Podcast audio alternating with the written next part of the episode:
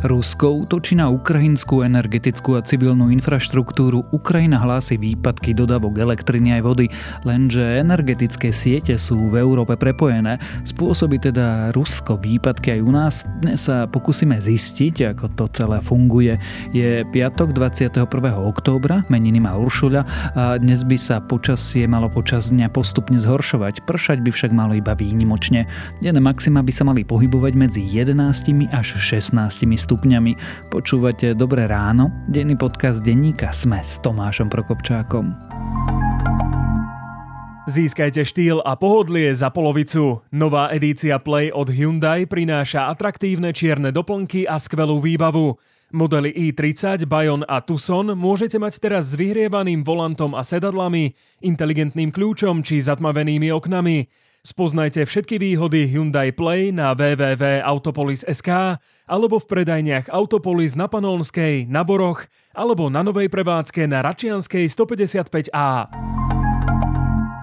Vedel si, že s plánom obnovy môžu byť aj také fintice ešte vyfintenejšie? Áno. Jasné. A Spišská Nová Ves môže byť ešte novšia. A Oravské veselé ďaleko veselšie. Rozumiem. A keď si taký múdry, tak čo také Sladkovičovo? Tak to bude ešte sladšie. Vydali sme sa na cestu reforiem, teraz prišiel čas na investície. Dostaňte Slovensko do formy aj vy a zapojte sa do víziev na plánobnovy.sk.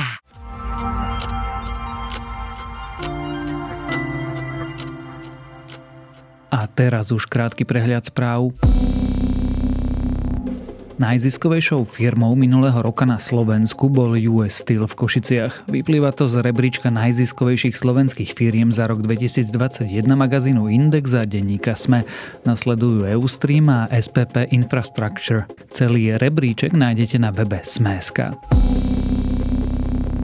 Policajný prezident Štefan Hamran vydal pokyn, aby vyšetrovatelia kontaktovali pár, ktorí napadli v bratislavskej reštaurácii len preto, že sa letmo poboskali. Krajské riaditeľstvo policajtov v Bratislave by tiež malo objasniť kroky hliadky, ktorá mala byť na miesto incidentu privolaná a ktorá mala útok zľahčovať. NATO oznámilo, že zasiahne, ak by sa Švédsko alebo Fínsko dostali pod tlak Ruska alebo iného protivníka a to aj teraz, teda skôr ako sa tieto krajiny stali plnoprávnymi členmi aliancie. Včera to povedal generálny tajomník NATO Jens Stoltenberg s tým, že si nevie predstaviť, že by spojenci nekonali. Rusko tvrdí, že prehodnotí svoju spoluprácu s OSN, ak organizácia vyšle na Ukrajinu expertov na inšpekciu zostrelených bezpilotných lietadiel. Kiev totiž pozval expertov na preskúmanie dronov, ktorými Moskva útočí na ukrajinskú energetickú infraštruktúru. Rusko využíva iránske zbranie, dokonca Irán vyslal do Ruska svojich inštruktorov, Teherán však popiera, že by Rusku drony dodával. Britská premiérka Liz Trasova včera oznámila, že končí. Stalo sa tak po 44 dňoch od vymenovania do funkcie. Je to len tretia žena v britskej histórii na čele vlády a jej vláda zároveň bola najkratšia v dejinách Británie. A ak vás pravy zaujali, viac nových nájdete na webe Denníka Sme alebo v aplikácii Denníka Sme.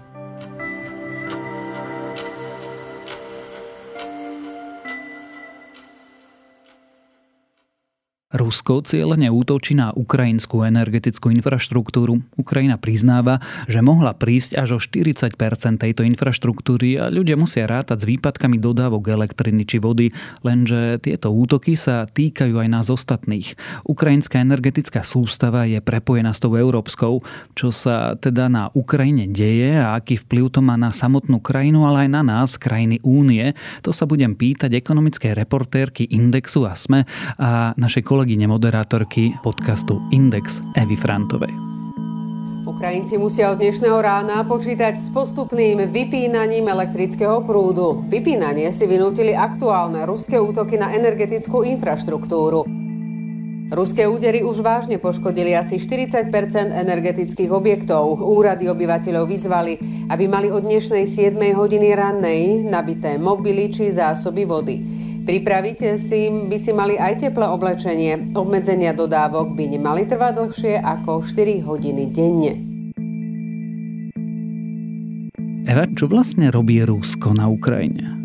Potom, čo Ukrajina spôsobila výbuch na 19 km dlhom Kerčskom moste, ktorý spája Rusko s okupovaným územím Krymu, tak sa Rusi vlastne ako keby odplatou zamerali na energetické zdroje na Ukrajine. Robia to systematicky od minulého pondelku. Je to vlastne niečo nové. Doteraz vlastne neboli terčom tieto energetické, táto energetická infraštruktúra Ukrajiny. Treba si povedať, že Ukrajina aj pred vojnou mala prebytok elektriny a zároveň aj na začiatku vojny vlastne stále nebol problém s touto časťou.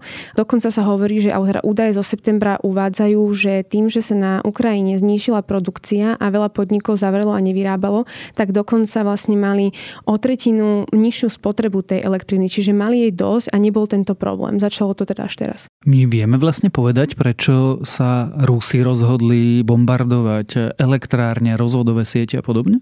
Nikto presne nevie, prečo. Sú ale teda také úvahy, ktoré zjavne budú aj pravdivé. Spomína ich aj pán Andri Nemirovský, poradca riaditeľa spoločnosti MPC Ukrenergo, ktorá na Ukrajine prevádzkuje prenosovú sústavu. Je to niečo ako náš SEPS a teda on hovorí, že Rusko to robí práve kvôli tomu, aby stiažilo situáciu aj Európe, pretože Ukrajina veľ, veľmi malej miere, ale v nejakej áno, už prenášala vlastne, alebo teda predávala elektrínu aj do Európy a tým, že oni bombardujú tieto zdroje, tak sa musel zastaviť tento predaj a Európa zase musí páliť viacej plynu na to, aby si nejakú elektrínu vyrobila. O tom európskom kontexte sa budeme rozprávať o pár minút, ale zostaňme ešte chvíľku na Ukrajine.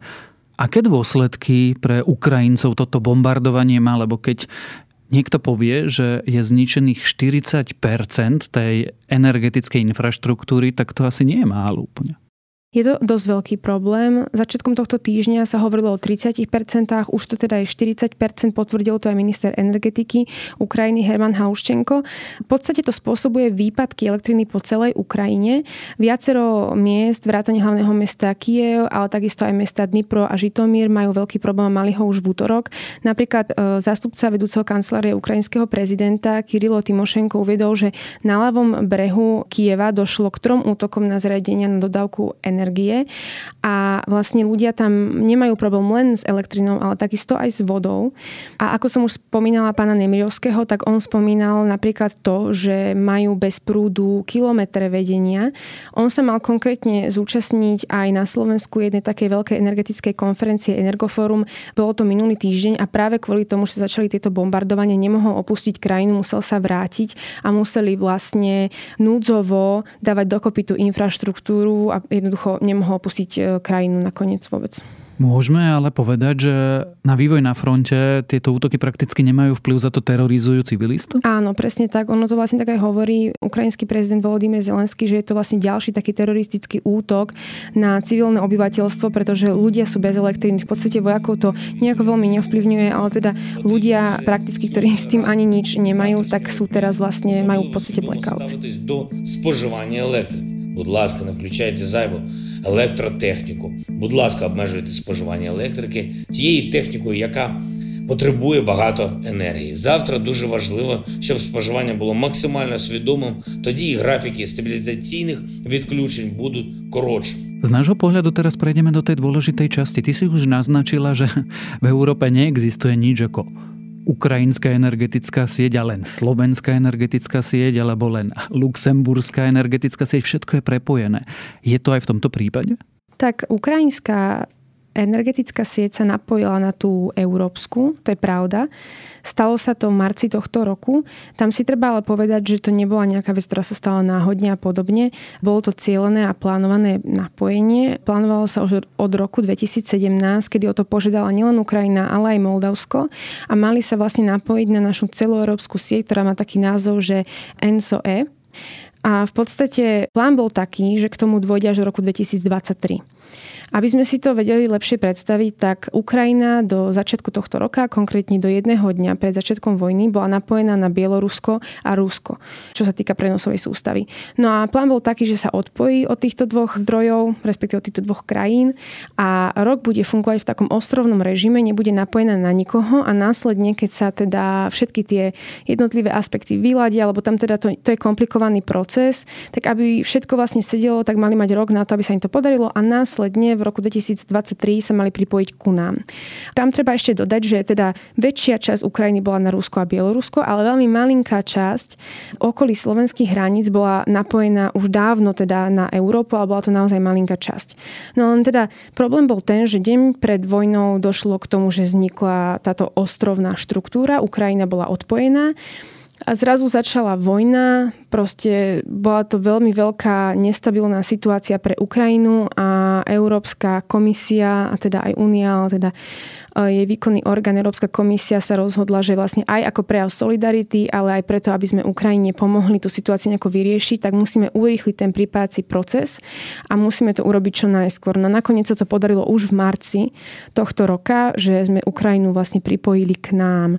Treba ale teda dodať, že to je úplne takéto normálne prepojenie, je to núdzové prepojenie a ešte bude trvať nejaký čas, kým ukrajinská strana splní všetky tie podmienky od uh, ENSO-E, aby sme to mohli volať normálnym prepojením. Ale teda je také technické, tak by som to povedala. Ako si to mám predstaviť, lebo to asi nie je, že Joško Mrkvička natiahne kábel do nejakej rozvodnej skrine a hotovo. Nie je to tak, ale akože k tým technickým procesom ja úplne sa neviem vyjadriť, ale teda môžeme to popísať tak, že spomínal som, že to teda technické prepojenie. Preto technické, lebo zabezpečuje hlavne stabilitu siete. To znamená, že ak napríklad nejaký zdroj vypadne na tej Ukrajine, tak my im vieme dodať tú elektrínu, ktorú oni potrebujú na to, aby zastabilizovali tú sieť. A to už robíme teraz? To už robíme. To robíme vlastne od toho marca. A je to presne to isté, čo napríklad aj u nás SEP, že vyľaďuje vlastne tú stabilitu v sústave, aby nikdy nebol prebytok alebo nedostatok, aby nedochádzalo k blackoutom, tak toto my vlastne zabezpečujeme Ukrajincom a pomáhame im takýmto spôsobom. To je to technické prepojenie vlastne. Keď som si čítal tvoj text, tak ty v ňom spomínaš ale aj komerčné prepojenie. To znamená čo? To je prepojenie medzi krajinami, ktoré zabezpečuje aj predaj elektriny, to znamená komerčný predaj. Ja napríklad, ja si zajednám nejakú kapacitu v rámci tej siete a dostanem tú elektrínu do tej druhej krajiny. Toto je v podstate niečo, čo fungovalo už aj medzi Ukrajinou a Európskou úniou. Fungovalo to vo veľmi obmedzenej miere a bolo to od konca júna tohto roka. To znamená, že tie podmienky boli natoľko priaznivé, že už nie len technické prepojenie sa dalo spraviť, ale aj toto komerčné. Sice vo veľmi obmedzenej miere, ale teda dalo sa. Teraz Ukrajinci ale povedali, že oni teda nebudú vyvážať elektrinu, pretože majú dosť problémov sami so sebou. Áno, od 11.10. sa zastavil tento komerčný predaj práve preto, aby Ukrajina dokázala vôbec si tú svoju situáciu vyriešiť, aby nedochádzalo až k takým veľkým výpadkom, aby si vedeli sami zastabilizovať tú sieť. Nemôžu jednoducho vyvážať elektrinu do zahraničia, takže sa stopol tento komerčný tok. When we talk about destroyed energy infrastructure, here's what we actually mean. The possibility of homes without heat, of classrooms without light, of hospital wards without electricity. And get this, we've just popped into this superstore here in Crivy Ree behind us. The staff there told us that before the war they were selling on average one generator every week. Now they're selling five a day. Teraz sme si veľmi v krátkosti, teda odborníci prepačia, povedali, ako to asi zhruba vyzerá. Povedali sme si, že dnes už platí, že sme s tou Ukrajinou energeticky prepojení minimálne na úrovni siete. Tým pádom mi napadá logická otázka, keď Rusi ničia ukrajinskú infraštruktúru, nás sa to nejako dotýka? Ak sa pýtame na to, že či sa nás nejako dotklo zastavenie tých komerčných tokov, lebo niekto povie, že OK, brali sme od nich nejakú časť elektriny, čo teraz neberieme ju, nechyba nám, tak treba povedať, že to boli naozaj minimálne objemy, ktoré v podstate Európe do istej miery pomáhali a vieme sa zaobísť aj bez nich. Skôr to pomáhalo Ukrajine, ktorá teraz potrebuje každý príjem finančný a v podstate tým, že mala prebytok tej elektriny, zároveň ju vyrába lacnejšie ako my, pretože má nižšie spotrebné dane, takisto nemusí platiť emisné povolenky za to, že ju vyrába, ako to je napríklad v Európskej únii, tak v podstate ju vyrábala za veľmi nízke náklady a vedela ju u nás dobre predať, takže jej to pomáhalo, bolo to hlavne pre nich. Pre nás to bolo také, že OK, máme nejaký nový elektrický zdroj, je to fajn, nám to pomôže v tejto aj pre nás ťažkej situácii. Čo sa týka toho technického prepojenia, či toto nám nejako škodí, tak tam treba dodať, že to nie je len tak, prepojíme sa halabala a teraz nikto to nekontroluje. Okrem toho, že to kontrolujú orgány toho NSOE, teda tej veľkej európskej sústavy, tak to kontrolujú aj národné dozorné orgány, napríklad vlastne ten spomínaný SEPS, oni všetci to kontrolujú, či sa niečo deje náhodou, či hrozí nejaký výpadok aj v Európe, keď sa tieto veci dejú na Ukrajine. A keby náhodou k tomu dochádzalo alebo malo dôjsť, tak oni vlastne nás vedia aj odpojiť. Čiže pre nás to nie je nejaké primárne riziko, by som povedala. Blížime sa k situácii, že by sme museli tú Ukrajinu odpojiť, lebo ak dobre rozumiem to, čo mi hovoríš, to technické prepojenie slúži na to, aby vyrovnávalo neporiadky, anomálie v tom systéme. No keď Ukrajine zbombardujú 40% infraštruktúry, tak to už asi vytvára nejaké anomálie. Čiže v tomto okamihu jej pomáhame a môže sa stať, to je druhá otázka, že bude pre nás takým veľkým rizikom, že tú Ukrajinu odpojíme? pomáhame jej, ale ja čo som sa vlastne aj rozprávala s ľuďmi zo SEPSu a podobne, oni tvrdia, že zatiaľ nezaznamenali žiadne také výkyvy, že by bolo potrebné toto odpájanie a ak k nemu náhodou dôjde, tak oni majú presný postup toho, ako sa to bude diať, takže my sa nemusíme naozaj bať toho, že by tu bol nejaký blackout. A teda, čo sa týka toho, čo si spomínala, že 40% je už teda dosť. Je to naozaj dosť, veď my vieme aj, že na Ukrajine vlastne sa snažia znížiť tú spotrebu o 20% a prosia ľudí, nech teda ne, nepoužívajú energeticky náročné spotrebiče a podobne. Už vláda vlastne prosí ľudí, takže oni sa snažia tú svoju spotrebu znížiť, aby ustali tú situáciu, ale situácia ešte nie je taká kritická, aby my sme museli ich nejako odpájať. Pritlačím tú otázku trošku na hranu, ale veď Rusi vedia, že sme s Ukrajinou prepojení. Môžeme vnímať tieto ruské útoky na ukrajinskú energetiku ako útoky aj na nás, na Európsku úniu? To som vlastne spomínala aj na začiatku, že sú tu takéto dohady, že Rusko sa týmto spôsobom snaží aj nám ešte viacej skomplikovať tú situáciu, čo sa týka elektriny, pretože ako dobre vieme, ceny elektriny idú hore, ceny plynu idú hore Hlavne teda ceny plynu ťahajú hore ceny elektriny, keďže máme málo obnoviteľných zdrojov. Jadrové elektrárne sú do veľkej miery povypínané, respektíve časť jadrových zdrojov napríklad vo Francúzsku je vypnutá, či už z technických dôvodov, alebo aj kvôli tomu, že v lete bolo sucho.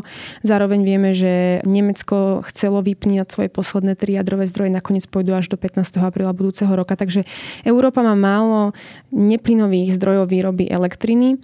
To znamená, že ak chceme ustať tú našu spotrebu, musíme využívať plyn. A ten plyn je ešte stále do 9%, z 9% ruský. Takže tým, že oni nám ako keby zabraňujú brať si tú ukrajinskú elektrínu, aj keď je to teda v malej miere, tak my musíme v podstate páliť viacej plynu. Takže vyhovuje to vlastne aj Rusom, že takto nám nepriamo, ale v podstate aj úmyselne škodia. Čiže akoby znižujú tú našu energetickú sebestačnosť mm-hmm. a privádzajú nás do rizikových časov? Treba povedať, že my už vôbec nie sme tak závislí na tom ruskom plyne, ako sme boli doteraz. Hej, boli sme 40%, už sme len 9, takže už sa to oveľa zlepšilo, ale mám pocit, že to je tak topiaci sa slámky chytá, čiže Rusko sa snaží využiť tie svoje posledné šance na, to, na ten posledný dosah, ktorý má na Európu aj takýmto spôsobom. V Európe to bude asi jednoduché, lebo keď bude veľmi zle, tak si nejako poradíme a pri najhoršom tú Ukrajinu odpojíme. Ako zlé to je a bude na Ukrajine? Bežných Ukrajincov, ktorých najviac postihla vojna, začína strašiť zima. V panelákoch žijú bez svetla, tepla, vodu im nosia cisterny. Máme vybité okná a už tu nemôžeme ani spávať. Zvykneme tu len jesť, ale na noc odchádzame do iného bytu, ktorý ešte okná má. Ľudia kúria a varia len vonku na provizorných pieckách a na najbližšie mesiace si robia dostatočné zásoby dreva. To je ťažko povedať a keď som sa aj bavila s energetickými analytikmi, napríklad s Kristianom Takáčom, tak hovoril, že záleží od toho, aké veľké to bombardovanie bude a koľko zdrojov sa vlastne zničí. On tvrdil, že väčšinou teda nie je tak, že by sa teraz zničili všetky zdroje a Ukrajina ich má, ako som už spomínala, dosť aj teda pred vojnou mala prebytok. Zároveň záleží aj od toho, ako sa vláde podarí znižiť tú spotrebu. Vieme už, že niektoré mesta, ktoré boli zasiahnuté, e, znižujú napríklad premávkou, teda chod e, verejnej dopravy, ktorý je elektrifikovaný, alebo takisto sa snažia znižiť aj frekvenciu metra a podobne. Čiže robia opatrenia preto, aby to čo najviac ustáli, ale závisí, ako veľmi rýchlo sa im aj podarí rekonštruovať túto infraštruktúru a či to vôbec bude možné v takýchto podmienkach, v akých sú aktuálne. Pýtam sa aj preto, že ide zima, v zime treba kúriť, treba svietiť dlhšie ako v iných ročných obdobiach. Ukrajinu asi teda čakajú ťažké časy. Teraz to vyzerá tak, že áno, no uvidíme naozaj, že aký bude ten vývoj v najbližších e, dňoch aj týždňoch.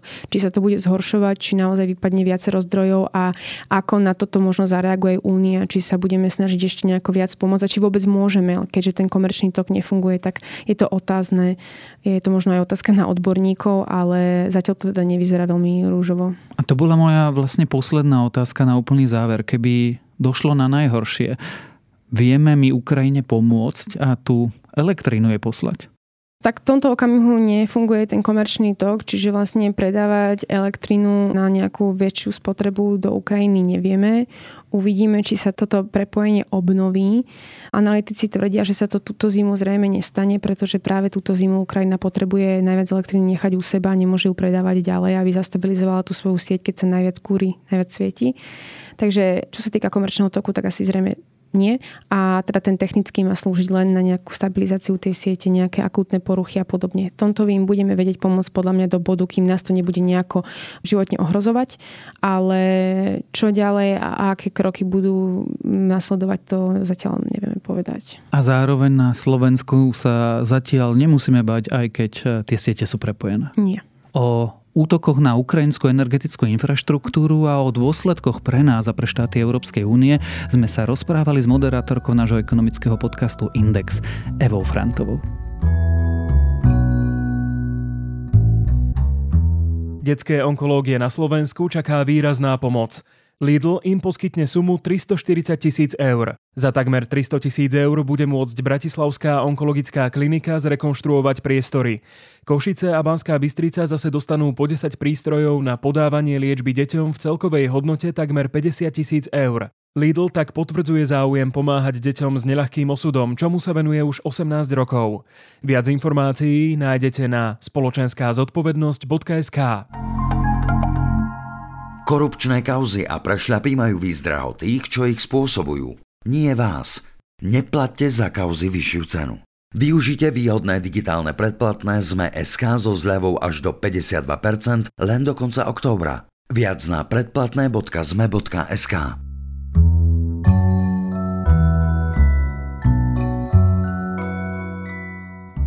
Nie je to zadarmo. Kvalitná a slobodná novinárčina, čo si stojí, je pomalá, je ťažká, je náročná, potrebujete pri nej pátrať a zisťovať a overovať a nikam sa nepohnete bez kolegov. Žurnalistika je skrátka tímový šport a je to drahý tímový šport. Občas sa nás pýtate, ako by ste mohli podporiť našu prácu alebo ako podporiť podcast Dobré ráno či iné podcasty. Už e, odpoveď je jednoduchá. Ak chcete podporiť prácu nejakého svojho obľúbeného novinára či moderátora, kúpte si predplatné média, v ktorom pracuje pokojne aj cez jeho článok. A ak chcete podporiť nás, kúpte si digitálne predplatné SME. Ďakujeme. A to je na dnes všetko. Dávajte na seba pozor. Počúvali ste Dobré ráno, denný podcast denníka Sme s Tomášom Prokopčákom. A Dobré ráno okrem mňa moderuje aj Jana Maťková a Zuzana Kovačič-Hanzelová. Na produkcii sa podielajú Marek Franko, Adam Blaško, Viktor Hlavatovič a Kristýna Jančová. A keďže je piatok, dnes vychádza aj nová epizóda podcastov Piatoček a THPM. V sobotu vyjde nový klik a v nedelu Dejiny.